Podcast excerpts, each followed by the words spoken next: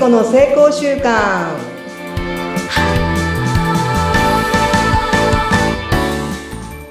皆さんこんにちは。無意識を味方につけて目標達成を加速させる成功習慣を伝えています。エンパワーメントコーチそして内閣府地域活性化伝道師そしてラジオのパーソナリティなどもしております。どうぞよろしくお願いします。なんかいっぱいありすぎちゃって、聖子さん。どこ、どこ、あれピックアップ。エンパワーメントコーチ。うんうん、ちょっと言うてみた。あちょっと言ってみた。毎回ね、こう違うんですよね、最近ね。肩書きが、うん。どんどんパワーアップしています。フリーアナウンサー、インタビュアー、研修講師、うなみきゅうです。よろしくお願いいたします。面白いね。なんか毎回毎回楽しいですよね。決ま、はい決まりきらないところがまたこのラジオ番組のいいとこですよ、聖子さんのね。はい。あの、決めると固定化するので、そうそうそう。面白くないもんね。そう、なんかね、いろいろね、変化をつけております。はい。いろいろ考えています。なんか最近なんかちょっと腕タルタルなんですよね。話変わりますけど、二の腕がね、なんで聖子のこう、お肉とかって、うん食べてるもの同じなのに、たるみますよね。不思議だなと思って。違います。使ってないからですよ。そう、ズバって言わないでくださいよ。その通りそう、自己正当化、他者、他者へのなんか責任転嫁を今、うなみさんはしました。えそういう見方するの？ちょっとやだ。もう、聖子さんに気軽に言えないですよ。ツッコミが厳しすぎて。だってそうでしょ？だって誰もあなたの筋肉に触ってないし、あなたの筋肉をさ、なんとかしようと思ってないじゃん。ただただ自分が使ってないだけだからさ。を言ってるだけじゃんって。そうそう、それたるむに決まっとるじゃん、みたいな。私から見たらさ、もう原因と結果がわかるんで、残念でした。わかるとか言って欲しかっただけなのに。まだ、言わん言わん言わん。さすが、厳しいですよ。でもその代わり鍛えられますよ、皆さん。だってさ、一緒にさ、同調すると、うん本当にあの自己正当化が強化されるんであ、それはそういうことなんだ。そう、コーチとしてはやってはいけないことかなと私は思ってるんですね。なるほど。なるほど。はい。あの、まあ、共感はするんですけど、そこに共感しても何も変わらないんで。まあね、うん。成長、相手の成長を思うからこそ言うっていうことですよね。そうです、そうです、そうです。ん相手の成長が私は一番大事だと思ってるし、相手が目標達成、ここに行きたいって決めてるのに、私がそこに、あ、いいよ、いいよって言うのはちょっと違うかな。それはまあ別の人にお願いして、私はそうではないとこに、やっぱり切り込んでいきたいなと思ってます。そうですよね。それがお仕事ですよね。はいありがとうございます。でもそうやって言ってもらえるのは逆に、あ、嬉しいわーって思うもんね。はい。今言われないから、そういう反応あまりないから、はい。ありがたいわーと思います。はい、じゃあ。誰、も言わないと思いますね。本音を。うんうんうん。そっか、本心を本音そういうことか。うん。だってそれを言うと、やっぱり相手は痛いと思うじゃん？うんうんうん。そうすると、やっぱりちょっと、あの、敬遠されるし、うん。なんか距離を置かれることもあるんですね。うん。うん。でも私はその人の本当の行きたいとこがわかるから、そこをサポートするのが私のお役かなと思ってます。あ、わかりました。ぜひ、あの、厳しく、あ、ちょっと甘えたいわっていう人は、ちょっとそれでは自己成長がないので、ピシッと言ってほしい方は、加藤聖子さんまでどうぞ。はい、お願いします。ここの、あと、あの、の、あの下に書いてありますので。はい。何らかの手段で、ぜひ、あの、はいくっついてください。よろしくお願いします。はい。今日はねうん、筋、筋力で、腹筋ですね。まあ、筋力、腹筋で、脳のパワーアップ、脳をパワーアップさせるお話をさせていただきたいと思います。えー、腹筋で能力アップするんだ。はいすごい。あの、私、この、ずっと言ってるんですけど、病気から、まあ、もう一回、その自分の成功習慣、ね、この自分のやってることを、なんかもう一回やり始めたんですね。うん丁寧にね。そうすると、なんかこう、久しぶりにお腹の写真を撮ったんですよ。そうすると、なんかね、二十歳ぐらいのいや、ほんと、お腹。すごいびっくりしました。写真見せていただいたんですけど、これ誰ですか、みたいな。私のお腹ですっていう。はい綺麗ですよね。あの、はい。ブヨ一応私とかも、哺乳もしてないし、スッとしてるんですよ。痩せてる。本当に。あの、61歳なんですね。うんうんうんなので、すが、うん。うん。本当に自分の二十歳ぐらいの時の。お腹の、はい、お腹の感じだし、まあ、その頃はその筋肉っていうのつけてなかったから、うんうんもうちょっとなんか、キャシャーって感じ。ああ、もともとそんな太い方ではないんですよね、聖子さんってそうです、そうですね。。もともと太くないんですけど、でもこう、筋肉が体幹がつくっていうところですかね。それは若い頃とはちょっと違ってるなと思ってます。今どのぐらい、あの、腹筋をされてるんですか、家で？そうですね。腹筋をしたり、トランポリンをしたり、そして歩く。うんそして、なるべくこう、あの、座ることが多いんですけど、こう、背筋を伸ばす。伸ばして。うん。で、足を組まないとかねうん。そういうことを、まあ、毎日、やってることはなんかその、さ些細なことなんですけど。まあ、でも、こうやって効果が出るんだなっていうのを感じてます。ええ前はじゃあもうちょっとポニョっとしたり、ぷにょはしてたんですか？そうですね。ちょっとね、ここ、あの、役を受けた関係で、夜、ね、やっぱり経営者なんで、どうしても夜、会食が多かったんですよ。この特に1年。うん。で、なんか体がぶよっと、なんかこう、重いなって。で、体重もやっぱりちょっと増えてたから、うんうんある意味この病気のおかげで、もう一回体を整え直すっていうのをね、教えてもらったなと思ってます。今何かこう食事で気をつけてることあるんですか？夜ご飯遅く何時以降は食べないとか。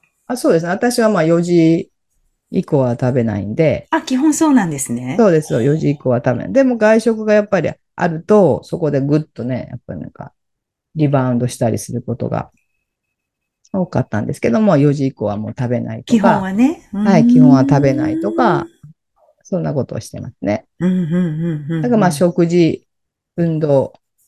で、それによって、なんかね、最近すごく感じるのが、集中力が増したことと、え認知機能が増したなっていうのをすごく感じてます。ー、えー、え、認知機能も？はい。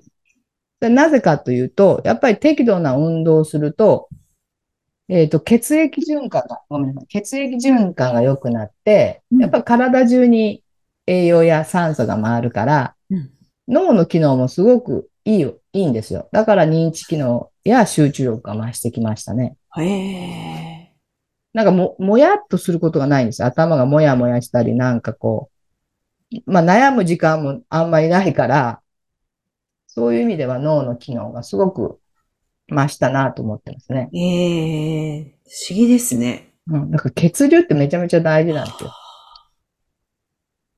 そして、ストレスがまあ軽減するんですね。運動することで、うんうんうんうんうん。ストレスホルモンを抑制してくれて、まあやる気のスイッチとか、あとは、あの、幸せホルモンセロトニンとかがまあいっぱい出るから、まあパフォーマンス、そしてまたこれも集中力が増すんですね。うんなんか、例えばこう悩みとかうつうつしてる時って家に閉じこもりがちだったり、一人で悶々としているとそう、なんかさらにそれが輪っかをかけてひどい時があるんだけど、うんその時でも、あ、もういいやと思って外出て、ね、太陽浴びるとかちょっと歩くとか、うん運動そんなしてないですけど、そのぐらいするだけで、あ、全然、あいいじゃん別に、とかね、なんか忘れちゃいますよね。なんかきそうそう切り替えがすごいできるから。そうなんです。切り替えですよね。そういう、なんかこう、体を動かすことで切り替える、なんかこう、力がつくみたいなところね。なんかずっとやっぱ同じ姿勢で同じことやってると、なんか本当に、こうな固まる感じ？考えも固まるし、うん体も固まるじゃん。やっぱりねえ。悪循環ですよね。うん。だからもうそんなもう出てこないときはもういいやって言って、ポーっとなんか違うことしに行くとかね。うん。した方がなんか、うんなんか変な車運転しながらそうだよねとか、なんかそうなんか、こう場面を変えるだけで全然いい、いい感じになりますよね。アイディアが出てくるとか。特に、まあコロナ明けで、な、なんかもう家ですとか、こう、ね、あの仕事をする人も増えてきてるから、なかなかその、こう外に出たりっていう習慣がなかったら、よりそういうのが固まってくるじゃないですか。意識も体も、うん。血流も悪いし。そうそうそうそうそうそう。うんうん。そうするとやっぱりアイデアとか脳の活性化につながらないので、やっぱりこう、運動するっていうのはとても大事かなと思う。ねえ、そうですね。うん。あとはね、やっぱ運動、そうやって腹筋とかね、歩くことをすると、新しい回路、脳の中に、新しいつながり、新しい回路がやっぱできてくるんですよ。へえ。そうすると、認知機能や集中力が向上していくっていうデータもあるそうです。ああ、やっぱりそうだよね。シナプスっていうんですかね、このそうそうそう、神経が。そうそうそう。違うとこ繋がって回路がああ、やっぱそうなんだ。やっぱそういう刺激がやっぱ必要。ピンポーン。そうそう、刺激が必要な刺激がないと、あの、認知症になったりもするので、うん、そう、だから、なんか、人ってほら、やりがいなくなったら仕事がなくなったりとかすると、こう、一気に老け込んだりとかするっていうから、やっぱり常に刺激をいい意味で与えていくってことだよね。そうなんですよ。うん。あともう一つは、うん。睡眠の質の向上。やっぱり適度な運動をすると、やっぱりこう質の高い睡眠が取れます。やっぱ疲れ、ある程度疲れが違うじゃないですか。そうそうね。すると質の高い睡眠が取れるというふうにも言われてます。うん。ちょっと濃くす、濃くしてあげる方がいいんだね、体はね。そうです。そしたら、うんその、なんか長い時間寝なくちゃいけないってよく言うじゃない。7時間、8時間寝なくちゃいけないって。そうじゃなくって、質のいい、あの、睡眠だったら短くても深く、そして体が回復すればいいわけでしょ？うんうん。そうすると、なんかこう、何時間寝なきゃいけないってなんか関係なくって、なるほど。体がサインをくれるから、うんあ、もう起きましょうとか、もう寝ましょうとか、それは体の声を聞くっていうことがめちゃめちゃ大事になるし、その声が聞けるっていうのは、また直感力とかね、そういうのも増してくるんで、私なんかこの前3時、まあ私3時半前後にまあ目が覚めるんですけど、なんか昼までに4、5、6、7、8、9、10、11、12、なんかこう、9時間ぐらい、もう仕事をしてる感じ？そのトレーニングしたり、えー。本読んだり、コーチングのそのフィードバックしたり、が打ち合わせしたり、なんかそんな次の、ことやって、いろいろやってるんですね。そうそう、昼までにしたらもう8時間とかもう、普通の修行、なんて働く時間が終わっちゃうじゃない？ねそれでも体が元気だから、え。うん。その後もコーチングしたり、ミーティングしたり、平気になっちゃう。平気、だからなんか何時間働くとか何時間寝るっていうその概念っていうか、その規制概念が取れていく感じかな。ええそっか。そういう意味でも、なんかこう、体を鍛えていく。そうね。うん。うん。腹筋をすることや、歩くことで、まあ脳がパワーアップするし、うん。うん。本当にこう、意識が変わってくる。うん自分のもう枠を外していく感じ。関係ないんですよ。そう何時間寝ようと、何時間働こうと、うんそれは自分の体に聞けばいいことで、先に枠を持つから、みんなそれ以上、そう、もうできないって必ず言うんですよ。え、そ早起き、えーそしたら何時に寝なきゃいけなくって、そしたら何時間しか寝らなく、寝れなくって、無理ですみたいな。いやいやいや、そう。あ、最初から？うん、そっか。うん。ありませんかそういうの。うん、あるかも。うんだからみんな聞くんですよ。3時半頃目が覚めるんです。じゃあ何時に寝てるんですかって。いや、寝るのはいろいろです。みたいな。うん。もうそもそもそこの概念が私にはないから。ないんだね。何時間寝なきゃいけないってがん概念がないから。うん、うん、うん。なんかね、そういうことも、なんかこう、運動することや、腹筋をつけることで、なんか意識が変わってきたなと思ってます。ええすごい。いい習慣ですね。今日のもね。成功習慣。はい。なんかね、自分の人体実験を通してお伝えできているので、うんまあ私はそうやって自分で、あの、確信を持ってるんですね。だから皆さんもやって、自分のフィルター、自分の体を通して、その結果、受け取ってほしいなって思うんですね。うんで、一つね、お伝えしたいことがあって、最後にね。YouTube 私やってるんですけど、はい。この時はどうしたらいいですかって聞かれるんですね。うんそれは私答えられないんですよ。やっぱ環境も違うし、あの、その見てないから状態を。うん、うん。だからこうしてくださいは言えないんですよ。基本的なことは言えるんだけど、あとは自分で実験してくださいしか答えてないんですよ。なのでそういうあの、お答えをさせていただいてるんですけど、はい。だから自分で最後は実験してください。そこになる。ね。いい提案を聞いてもやるかやらないか、続けるか続けないかはあなた次第っていうことですよね。そういうことなんです。その結果を受け取るのもあなた次第なんです、ね。次第。